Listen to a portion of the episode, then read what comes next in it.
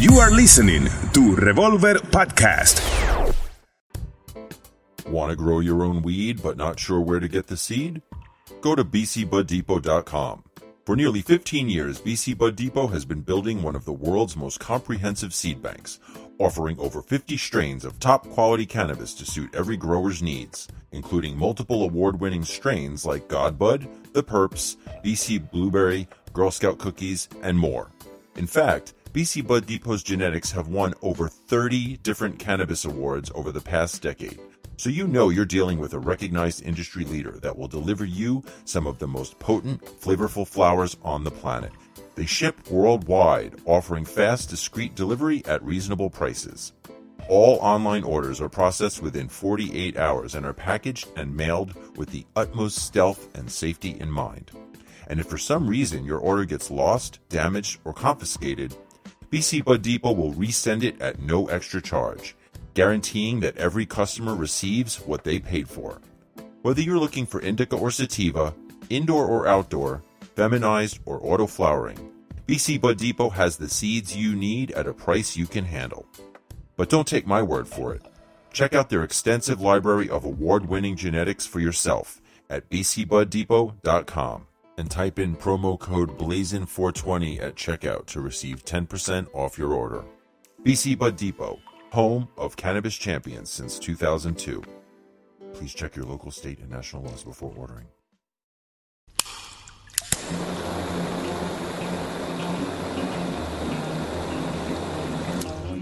It's time to roll up those joints, pack those bowls, and fire up those nails. Because you're listening to Blazin' with Bobby Black.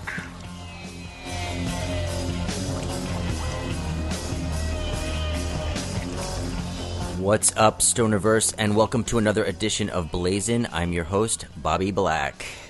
You know, as we've been mentioning the past few weeks, 420 is just around the corner, and that means that stoners all across America will be celebrating in their own unique ways, but there are definitely certain bigger events, cooler events going down in various legal states across the country, and to help us sort out which events are the best and which ones are worth our time and energy, my guest this week is one of the people who helped bring 420 into the public consciousness and an old friend of mine. Like me, he's a former editor at High Times, where he spent about 20 years, just like me. And he is currently the publisher of the popular website Celeb Stoner, what I like to think of as the TMZ of THC. And he's also the editor-in-chief of Freedom Leaf magazine. Please welcome to the show, Steve Bloom. Hey, Bobby. How you doing? I'm doing great. How's everything with you? I'm keeping busy. Yeah, I can see that from your social media and from the website. You always have a lot going on. Tell us a little about what you've been up to lately. Well, you know, I worked at High Times with you for many years, and I left High Times in 2007, and I went into the blogosphere, and I started CelebStoner.com, and I've been doing that for the last 8 years. And that was a whole new world, and it was really exciting to get involved with that. I kind of hit it a little early before all the numerous marijuana-themed websites have kind of flooded the Internet these days. But so I continued to do that, and in the last year, I got involved with a magazine called Freedom Leaf, and I'm the editor of that. So we're on year 2 of the magazine. We're working on our April issue. We're kind of doing like High Times, you know, monthly issues, and it's a smaller version of that. It's a kind of more of a digest-looking magazine. It's a 6x9 instead of a 8x11. 8.5x11. I kind of call it my baby High Times because it's like a smaller version of that. You know, it's kind of what I would be doing at High Times, minus the heavy celebrity focus and also minus the growing, which I didn't focus on at High Times anyway. But it's activism, politics, and business. And so we're zeroing in on, you know, wherever we want to kind of cover. We're very closely affiliated with Normal, as High Times, of course, is and always has been. And we work closely with SSDP and Women Grow, and we're adding on. We have a writer from the DPA, and, you know, we have all different people kind of affiliated with the magazine now. We've been Guy O'Beelum writing for us, who's, you know, famous pod comic out of the West Coast. Mm-hmm. We keep adding people who I've known over the years. Rick Fromer, who worked for Harborside Health Center, is now on his own. He does some kind of interesting grow-related stories for us. So they're kind of tapping a lot of my friends. I may even tap you. Well, I would be stoked. I have a lot of free time now, as you may know, so maybe I can do a story for you guys. So yeah, it's you and I were both, when we were at High Times, we were not the grow guys. We were both into entertainment. You know, we were into movies and music, and that was kind of our beat. And you famously helped, pretty much created the Stony Awards and the Doobie Awards, the High Times Awards for movies and for music, and you ran them in New York for many years, which that was the heyday. I mean, those award shows were really something, weren't they? Oh, we had a blast. Those BB King shows were really terrific, and let the world know that you took over the Doobies. And of all things, South by Southwest is happening now. So I guess you probably missed not being there. I know you didn't go last year, and I guess the Doobies has sort of grounded to a halt as High Times, focuses primarily on cannabis cups. But yeah, back then, those events weren't big money makers, and High Times didn't really like to promote events that didn't make a lot of money. So, we had a fun time doing it, but we didn't really make a lot of money doing it for the company, so I guess they kind of didn't really continue. And they did it for a while after I left. You took over the Doobies, and I know Steve Hager took over the Stonies for a minute. But, those shows are gone. Yeah, I did the Doobies at in South by Southwest for 6 years, and then before they, kind of pulled the plug because the Cannabis Cup in Denver had become so big that we needed to be focusing my time and my energy on that, which is just a month, after the South by Southwest. But, South by Southwest itself has become such a huge event now. I mean, there are big-time movie and TV premieres going on down there, and so many other big celebrity things that go on down there. And I would always try to tell them, the value of this event is not the amount of cash we bring in. It's the connections and the networking and the exposure that we get. I mean, think about all the big celebrities that you and everyone else at High Times were able to get to come to those Stony Awards and those Doobie Awards and the connections and the interviews and things we got out of it.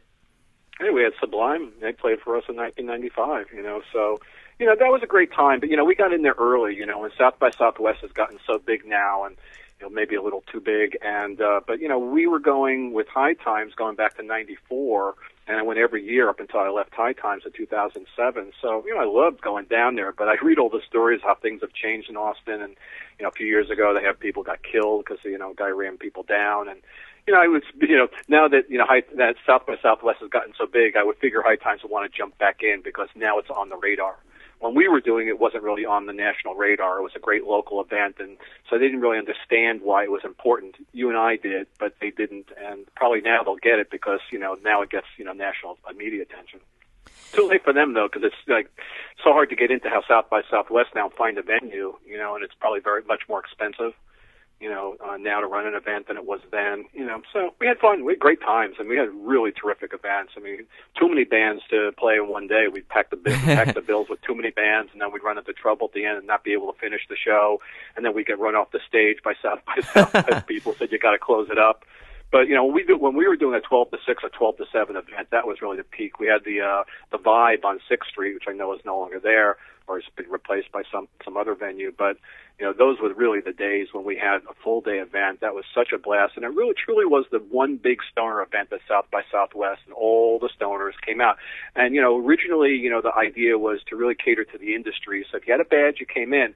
And I know, you and I both, started to cater to the locals and have them pay, and that's where we can make a little bit of money on the event. You took that to the next step. I started to do that, but, we slowly but surely started, because people wanted to go. We'd start getting phone calls. Hey, I heard about the High Times. Can we go? You don't want to really turn people down, and it was a great way to reach the locals in Austin, too, not just the industry. So you could kind of hit the industry and hit the locals, and, it was a great idea to hit everybody.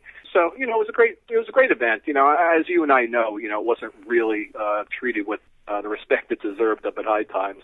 Every year I had to fight to get a budget to go down there. Yeah, and I would say the same thing as you. Just bring one ad rep down and sell some ads. Pay for the party in spades. Yeah, and when I took it over, I kept a lot of the tradition that you started alive. The parties were always from high noon till 6 or 7, and the venues changed obviously. But by incorporating the Doobie Awards, which were going on before that in New York, down into the South by Southwest party, and then selling the tickets, I was able to offset the cost of the party and the expense a little bit, which helped keep it going with the powers that be at High Times. And it was just a great, fun party. To this day, I mean, I haven't done it there in a few years, and to this day, people are still writing in saying, is the Doobies coming back? When are the Doobies coming back to Austin? I'm sure they miss it. They miss it. The Stoners down there miss it. And we were always, I got to say, being what you're in Texas, you tend to have a certain view of how things are with law enforcement and stuff, but they never bothered us. I mean, knock on wood, they never bothered the Doobie Awards. They never tried to raid it or check it out or anything. I mean, they left us alone, which was pretty cool, I thought. What I noticed down there also was that when we first started doing it, the weed was terrible. It's all swaggy, Mexican, Texas, yeah. Mexi, buds, and then it got better and better and better. And every year, somebody would show up with these great buds, and so the whole culture there was kind of changing as we kind of kept coming back year after year after year.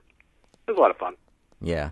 So with Freedom Leaf, you're focused more on the political, more on the serious news type of issues. Yeah, I mean, the way the celebrity stuff kind of plays in now is all the celebs getting into the weed business. So in the new issue, we have a review of Leafs by Snoop, the new product line that Snoop Dogg has, and it's only available in Colorado. And I sent one of our local people there to one of the shops, and they made some buds and concentrate available. So we do a spread on that. And I'm trying to do that with a lot of the others, the Marley Natural, which just came out in L.A., and the Willie Nelson Reserve, which should be coming out, I think around 420. I think they're going to do something. And, Wiz Khalifa's got a line now. And every day somebody else... Melissa Etheridge has a wine, right? Melissa Etheridge? She has a wine. And the other day, and, actually it was due to 311 getting booked for the Cannabis Cup. And I saw the promotional, flyer that went around, online. And in the description of 311, it said 311 has a new vaporizer pen called the Grassroots Uplifter. So I just did an item on that at Celeb Stoner. I mean, I was the guy who kind of brought 311 into the fold. Going back to Wetlands, I used to see those guys when they first started up. They were, 5 guys from Nebraska who, moved to LA and made it big. And the beauty of 311 is, they've really stayed together. Not one guy has left the band, and they just keep going, doing what they're doing. It's kind of like if Sublime had, and Brad Noel had not died, you'd have Sublime keep going around as the original band. But, a lot of times, one or two guys leave, something happens. But now, 311 played the Cannabis Cup. Now they're playing this. So that's kind of our way in to do celebrity coverage right now, is the celebs getting into the business side. Yeah. Well, obviously, you continue to cover the celebrity stuff and entertainment news on your website, CelebStoner.com. Yeah, sure. Let me ask you about the celebrity-branded cannabis products. Do you think that this is just a passing fad, like a bubble, or do you think that this is the future of the cannabis industry? I don't think it's the future. I just think it's kind of a wing of it. This is, it's going to expand out into many other companies. But these, a lot of these celebrities, they have the money to drop into this business, so they can put $1 million or whatever it's going to take into research and development and whatever. It seems like what they're doing now is, they're affiliating with a dispensary and a growing, cultivation producer in like Colorado, and Live Well is the one that Snoop Dogg's working with. And then maybe Snoop Dogg's people, they develop strains in California, and then they kind of bring it over to Colorado and say, this is what we want to do. And then they grow it out in Colorado, is my guess.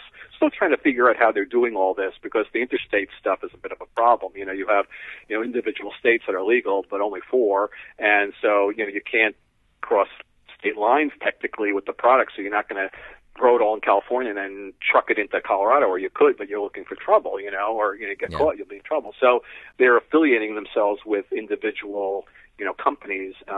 In the case of Marley Natural, I understand that they're growing out their strains that they have now. They just released in LA in 3 dispensaries. They are growing it out in Humboldt, and that was outdoor sun-grown marijuana from the last season. And those are that's the basis of their product line, is that they want to have sun-grown, Jamaican style marijuana instead of indoor. Although they may head to indoor, but they're careful. There's a lot of pesticides problems in Colorado right now that it wouldn't want to get. How bad would that be if Marley Natural product got recalled for pesticides?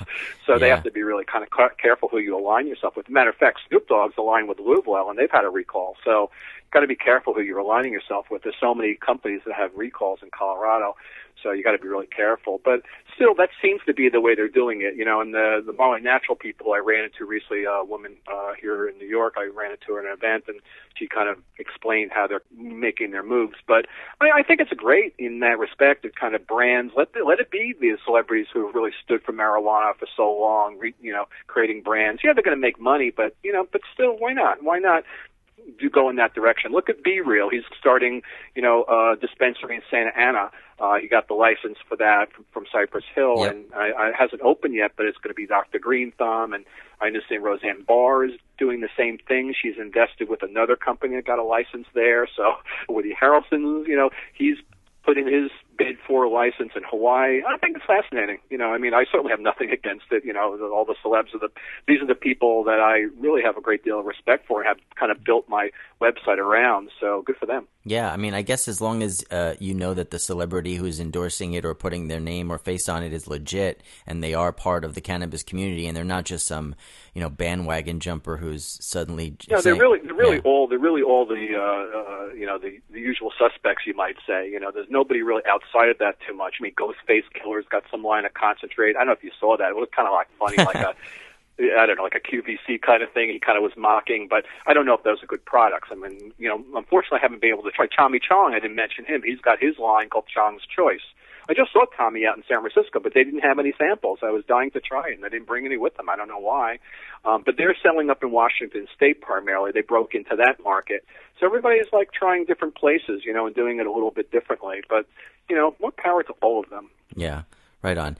Yeah, we're going to get to talking to a little more about Tommy Chong in a few minutes, but right now I got to take a quick break. But everybody out there, stay tuned. We'll be right back with more from Steve Bloom. Want to grow your own weed but not sure where to get the seed? Go to bcbuddepot.com. For nearly 15 years, BC Bud Depot has been building one of the world's most comprehensive seed banks, offering over 50 strains of top-quality cannabis to suit every grower's needs, including multiple award-winning strains like God Bud, The Perps, BC Blueberry, Girl Scout Cookies, and more. In fact, BC Bud Depot's genetics have won over 30 different cannabis awards over the past decade. So you know you're dealing with a recognized industry leader that will deliver you some of the most potent, flavorful flowers on the planet. They ship worldwide, offering fast, discreet delivery at reasonable prices. All online orders are processed within 48 hours and are packaged and mailed with the utmost stealth and safety in mind. And if for some reason your order gets lost, damaged, or confiscated, BC Bud Depot will resend it at no extra charge, guaranteeing that every customer receives what they paid for. Whether you're looking for indica or sativa, indoor or outdoor, feminized or auto-flowering, BC Bud Depot has the seeds you need at a price you can handle. But don't take my word for it. Check out their extensive library of award-winning genetics for yourself at bcbuddepot.com and type in promo code BLAZIN420 at checkout to receive 10% off your order. BC Bud Depot, home of cannabis champions since 2002. Please check your local, state, and national laws before ordering. All right, and we are back here on Blazin' with my guest this week, former senior editor of High Times, current editor-in-chief of Freedom Leaf magazine and publisher of CelebStoner.com, Mr. Steve Bloom. Before the break, we were discussing celebrity-endorsed weed, and you brought up Tommy Chong and how you just saw him. I saw online that you had done an on-stage interview with him at the International Cannabis Conference, is that right, in Oregon? Yeah, no, it was the International Cannabis Business Conference that took place in San Francisco. It's based there. They're based in Oregon, and they run several a year up there, Oregon marijuana business conferences, and they moved down to San Francisco last year. They invited me to kind of come along, and they kind of tapped me for celebrity stuff and, you know, tried to see if we could bring in any celebs. And so when they asked me last year to get involved, I had this idea for them, which is, you know, I've been to a lot of conferences, and they tend to be pretty boring. And, you know, people standing up and talking with PowerPoints, you know, snooze, unless it's really somebody significant or really an orator, you know. And so I said, you know, let's do something different. Let's do a one-on-one interview with somebody, you know, famous. And so last year we, in the kind of film festival style, like South by Southwest, where they do a sit-down with, you know, Neil Young or something, and some, you know, famous music journalist would sit down with somebody like that. So that was my idea, bring that type of presentation to the program. So we tried to get Tommy last year. Tommy wasn't so well last year. You know, he was fighting off his cancer, and he wasn't available. Plus, he wasn't, his business really wasn't up and running. So this year he was available. He's feeling better, and they want to push their business. So they had a booth at the event, and it really went great. And his, I've known his Tommy business for a long is the time. Futurola stuff, right? Or is it? What is that? Are you talking about his Futurola stuff or his? No, he's got a line called Chong's Choice. Yeah, okay. He's got a line of strains, you know, right now, buds. I don't know if he's got concentrates, but just buds that he's selling in Washington State, as much as I know. He's got a whole, you know, he's worked out that market a little bit, and nobody on the celebrity side is really tapped yet. So Tommy, you know, has had some cancer issues over the last few years, and he had rectal recently, and he had a tumor removed, and he's feeling better. Good enough to get out there and promote, you know, his product and hit these events. He's not touring that much with Cheech and Chong, once in a while here and there, but he really doesn't want to work that hard right now. I think he's trying to protect his health and not be on the road consistently. So they do one-off gigs here and there when somebody, you know, pays them a lot of money. I know they have something upcoming, but it's not a regular thing. Like when Tommy got out of jail and he reunited with Cheech and they started touring, you know, and they were playing, you know, pretty regularly for a couple of years. He's kind of off that now. So I put together like a multimedia presentation, you know, some clips from Up in Smoke and his albums and the 70s show, and he just, you know, came out for Bernie. We had a clip from that. Showed clips while we did interviews, and I had about 15 or 20 questions that I kind of put together for the program, and it really went over great. We went kind of long because Tommy likes to talk. It went about an hour and a half. And what people really loved, you know, all the marijuana stuff, of course, but what people really loved was the stuff that kind of didn't really know about him, his musical background. I'm not even sure you know that he was in a Motown group going back years ago in the 60s. Wow. You know, going back to like his days where he grew up in Calgary and then moved to Vancouver, you know, he was in a band back then. He's a guitar player. He's always played guitar, like bluesy style guitar. And he was, you know, he was in a band, and the band was a bunch of black guys and him. And then there was a guy named Bobby Taylor who they met in Vancouver who was a really good soul singer. And he got discovered, the band got discovered by Diana Ross of all people because she saw them perform in Vancouver. This is the story that Tommy tells.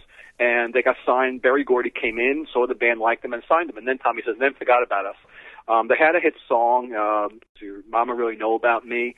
That was a moderate hit for them. And it didn't, they had all kinds of, like, problems going back and forth from Canada to the States, kept losing members. And one thing or the other, you know, the band kind of, you know, went defunct. And Tommy's career, you know, in music sort of ended, although he would always include guitars in his music, in his movies and stuff, and his live shows and do some music. But he veered off into comedy, you know, and he met Cheech up in Vancouver, and, you know, they started, you know, their career as a great comedy duo.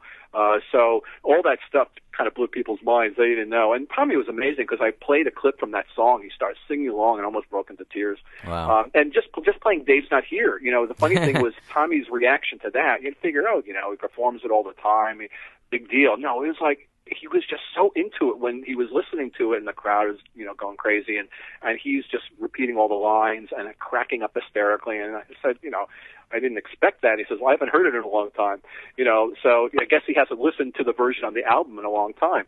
So all those kind of things were great. I mean, he was really good. So what's happening now is kind of working still with this event, you know, where they travel around mostly the West Coast, the International Cannabis Business Conference, the Oregon Medical Marijuana Business Conference, and so they're having a one-day event in Eugene on April 24th, and they're bringing me and Tommy back to do a kind of an encore performance of this presentation. Cool. Where it'll be about the same. They'll probably maybe juggle a few questions and ask Tommy if he wants to talk about something that didn't bring up. But by and large, it'll be the same program. And then this event is also moving to Vancouver in October. And Tommy being from Canada would be kind of a perfect place, and also he really got his career going in Vancouver. Would be a great place to do that again. So we're planning on that if Tommy's available. So right now, you know, it's funny. After it was over, Tommy came up to me and said, "This is great. Let's do it again. Let's do it again." Yeah, I said, "Let's take it on the road." Well, you are. So I've been looking for something like that to do for years. You know, where I'm not big on giving speeches at campuses and things like that. Me standing in front of a podium, it's not really my forte. Mm-hmm. I'm better at moderating a panel discussion or, you know, doing a presentation like this. So we'll see. I mean, I could really do this with a lot of people. You know, I could do it with Willie Nelson. I could do it with Bill Maher, you know. Sure. So it'd be kind of fun. Maybe we'll be able to, you know, once we kind of exhaust the Tommy and keep hitting Tommy at different places, maybe we'll come up with another, you know, celebrity that we can do the similar program with. Awesome. You mentioned that you guys are going to be doing your interview on 424, April 24th, up in Oregon. But tell us a little about some of the other events that are going on or around 420 this year. Well, you know, since I'm the person who likes to say I discovered 420, I didn't found it, I didn't create it, I didn't make it up. I just discovered it. You know, I was at the Dead Show in 1990 when these flyers were being given out telling the story of 420. I was one of many people who got the flyer. The thing was that I worked for High Times, so I took the flyer back home and we published it in the magazine, and that kind of helped build the legend of 420. Originally, the story was that it was 420 was a marijuana arrest in progress. That's the story that was told on the flyer. That was later debunked when Steve Hager went out and did interviews with the Waldo's guys who claimed to have created it. Now, the original flyer did say that 420 began sometime in the late 70s in Marin County or in San Rafael. So it did kind of point back to the Waldo's, you know, because it did start there. And there's still some contention whether the Waldo's were the first, you know. I don't really care about that stuff. That's, you know, that's the other storyline to tell. What I kind of like to say about what the flyer really did was that it even if that story of marijuana arrest in progress of 420 was not true, the later part of that flyer, you know, really I thought was kind of more significant because I got into this whole idea of the 420 events that have turned into a big deal in the last 5 to 8 years, even 10 years. And he says now there's something even grander than getting baked at 420. We're talking about the day of celebration, the real time thing at high, the grand master of all holidays, 420 or April 20th. This is when you must get the day off work or school. We're going to meet at 420 for 420ing in Marin County at the Bolinas Ridge Sunset Spot in Mount Tamalpais. Just go blah blah, and they gave directions. And the funny ending was helpful hints take extra care that nothing is going to go wrong within that minute. No heavy winds, no cops, no messed up lighters. Get together with your friends and smoke pot hardcore. So, I mean, I just, that sentiment has really kind of been passed on. You know, as I said, in the last 5 to 10 years, you know, there's been an avalanche of 420 events, the best of which were the ones in Boulder. Now, they don't have it anymore because, ironically, marijuana is legal in Colorado now, but yet you can't have an outdoor event like a 420 smokeout like they used to have on the campus at the University of Colorado in Boulder. But I luckily was there for several of them. I really sometimes really think those are the best marijuana events I ever attended because they were so like a flash mob. It just happened, and then everybody was gone within an hour's time, you know. And there was no real organizations, no speakers, no booths, no commercialization. Maybe a couple of people selling brownies, you know, walking through the crowd, and then people would gradually get there 3:45, 4:00, start smoking. By 4:20, 4:15, huge cloud, the famous cloud over the Diag that you could see with the mountains in the distance, that photo, kind of an iconic photo. Those were really a lot of fun. So they're not quite doing those type of events anymore. Most of the events now are more commercial, though Colorado does have a couple of, like free speech events. And it's funny that Colorado still has it, even though they're legal. On 420, they're having the Colorado First Amendment protest at the state capitol building. What are they protesting? What are they protesting? Okay, we want to smoke socially in public. Okay, I know there's an issue out there. You can't, you know, the two sides of this issue is that we got legalization, but you can't smoke in public, right? So you can't. It's causing problems for High Times. They're getting run out of a lot of locations, including Colorado, because they don't want them smoking in public at their events. Yeah. So the same thing has kind of happened there. So they do have an issue around that, but by and large, they've kind of got it together. But Other places, Smoke Ave Vancouver, 420 Toronto on April 20th. I'm looking for more 420 events, but, 420 is a Wednesday this year, so when it's a weekend event, it's a real big, huge blowout. When it's in the middle of the week, events tend to take place either before, during, or after, so it's kind of a 420 week. Over the years, at Celeb Stoner, I've kind of, being that I consider myself kind of Mr. 420, that I've put together a really extensive 420 event calendar and get a lot of traffic because I dig deeper than anybody to try and find all the events. And so I'm in the process of digging, and I'll keep digging, but I put together a first list that I need to put together for Freedom Leaf. So, obviously we have our deadline to, hit our schedule, so I got to get it done now. I'm sure there'll be many more events adding on. But let's starting with, the 14th to the 16th of April, there's a clinical cannabis conference that's probably not going to focus on 420 at all. High Times is having their carnival and Cannabis Cup in San Bernardino. There's a HempCon on the 15th to the 17th. There's a New Jersey Weed Man event called Cannabash, 15th to 17th. There's the first of those two Colorado events, the official 420 rally on April 16th. That's taking place at Civic Center, and then they have another one on 420. There's an event called CannaFest in Eureka, California, 16th to 17th. There's an SSDP conference, 17th and 19th in Washington, D.C. There are the Ungas demonstration that's involving with the UN on April 18th. I think that's coincidental. That happens to be happening around the same time. High Times is doing another event on April 19th in Colorado. That looks like a concert where they have Cypress Hill and George Clinton and all kinds of good things like that. There's the 420 events I mentioned on 420. There's Sweetwater 420 Fest in Atlanta. That's the biggest 420 event, I think, right now in the world. Because if you go there, you look at the lineup, it's a terrific lineup of bands, like a classic lineup of bands you would see in a summer festival. All the kind of the jam bands and current bands and, hot bands, whatever. Just well-known bands, a good lineup. That's a huge event. That's at Centennial Park, Olympic Park in Atlanta. There's a National Cannabis Festival on April 23rd in Washington, D.C. that Normal's behind. That's a first-time event. There's the New England Cannabis Convention on the 23rd and 24th up in Boston. That's the second or third one they're doing. There's the event that I was just talking about, the Oregon Marijuana Business Conference on April 24th. So that's kind of like the run, from about, the weekend before to the weekend after. So it's going to be a kind of a 420 cycle of events for about 8 days. Yeah, it's a lot of events compared to the old days, remember? We had one Cannabis Cup a year in Amsterdam, and then there was Hash Bash and, and maybe Boston Freedom Rally, and that was and Seattle Hemp Fest, and that was it. I give credit to Can and Debbie Goldsberry because the first actual real event that I went to that was a 420 event, they were celebrating in San Francisco, and they had bands and booths and food and all that at the Maritime Hall, and it was a really fun event. I met the Waldo's there that year. It was probably around 98, 99-ish. So that's when it really kind of kicked off into starting to do like real events on 420. And I remember at the High Times office, we were the only ones kind of knew about it. I mean, it was kind of our little inside thing. And I don't know, you were probably with us because do you remember going out to Union Square and we sat at a table and we passed joints underneath the table at 420, about 20 of us, as staffers and friends who came up for 420, and we couldn't do it in the office because we were having problems at that point. The 419 office, no, not the 419, the 235 office. Yeah, and we had a lot of problems in the office smoking. We were always hitting the streets and the roofs and whatever. So we hit the Brook Park, and that was a little dangerous then, because people were getting arrested for marijuana pretty significantly in New York around that time. So we took a big chance to sit around and create a cloud in Union Square Park, but we did it. But we were always outlaws. We didn't. We were pushing the boundaries. Nowadays it's a lot of kids growing up nowadays. They're growing up in a world where cannabis is so much more accepted and tolerated and out of the closet.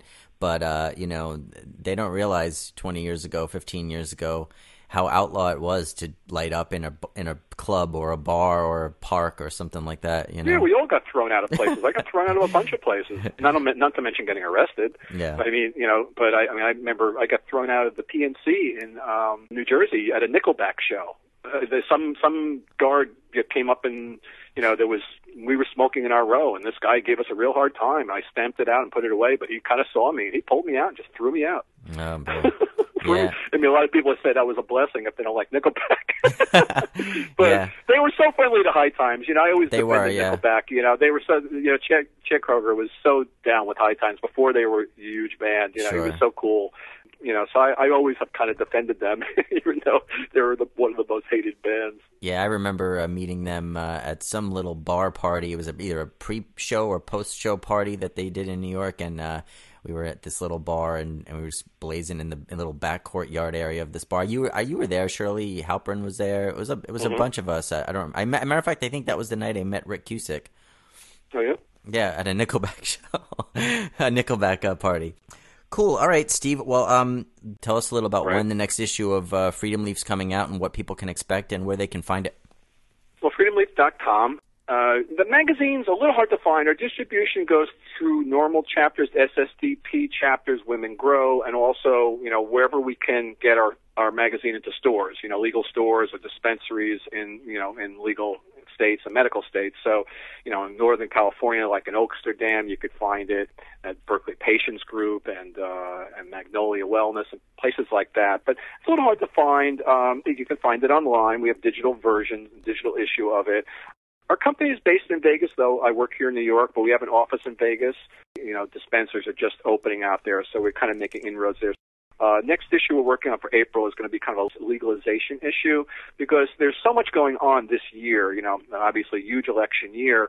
So many different initiatives very likely will be on the ballot in November. Now, already Nevada's on the ballot, and Florida for medical is on the ballot. It looks like Massachusetts is going to make the ballot. It's possible that Vermont's going to pass legislatively. They've already passed through their Senate, and now it goes to the House, and the governor says he will sign the bill if it gets to him. So they could be the first state to legislatively pass legalization. So there's so much going on. So we're doing an issue kind of devoted to that, and also look back at the four states that have legalized it. How's it going in Colorado, Oregon, Washington, and Alaska? Well, Alaska hasn't really gotten going yet, so it'll be more like an update of when it's going to get going. Cool. So people can find that at freedomleaf.com? Freedomleaf.com, CelebStoner.com. Appreciate everybody's support, and come out and see me in Oregon April 24th.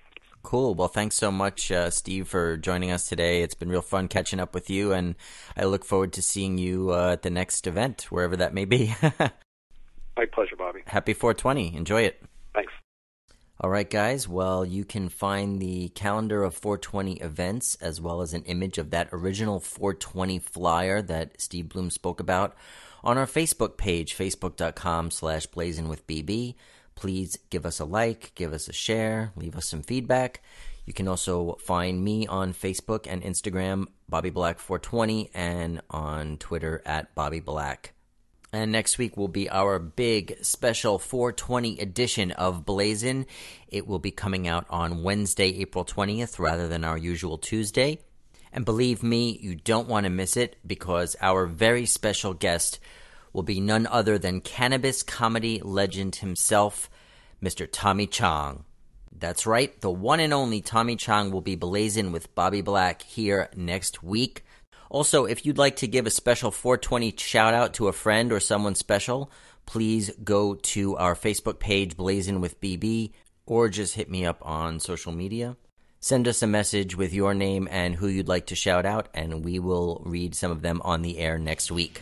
Until then, this is Bobby Black saying, blaze on, brothers and sisters.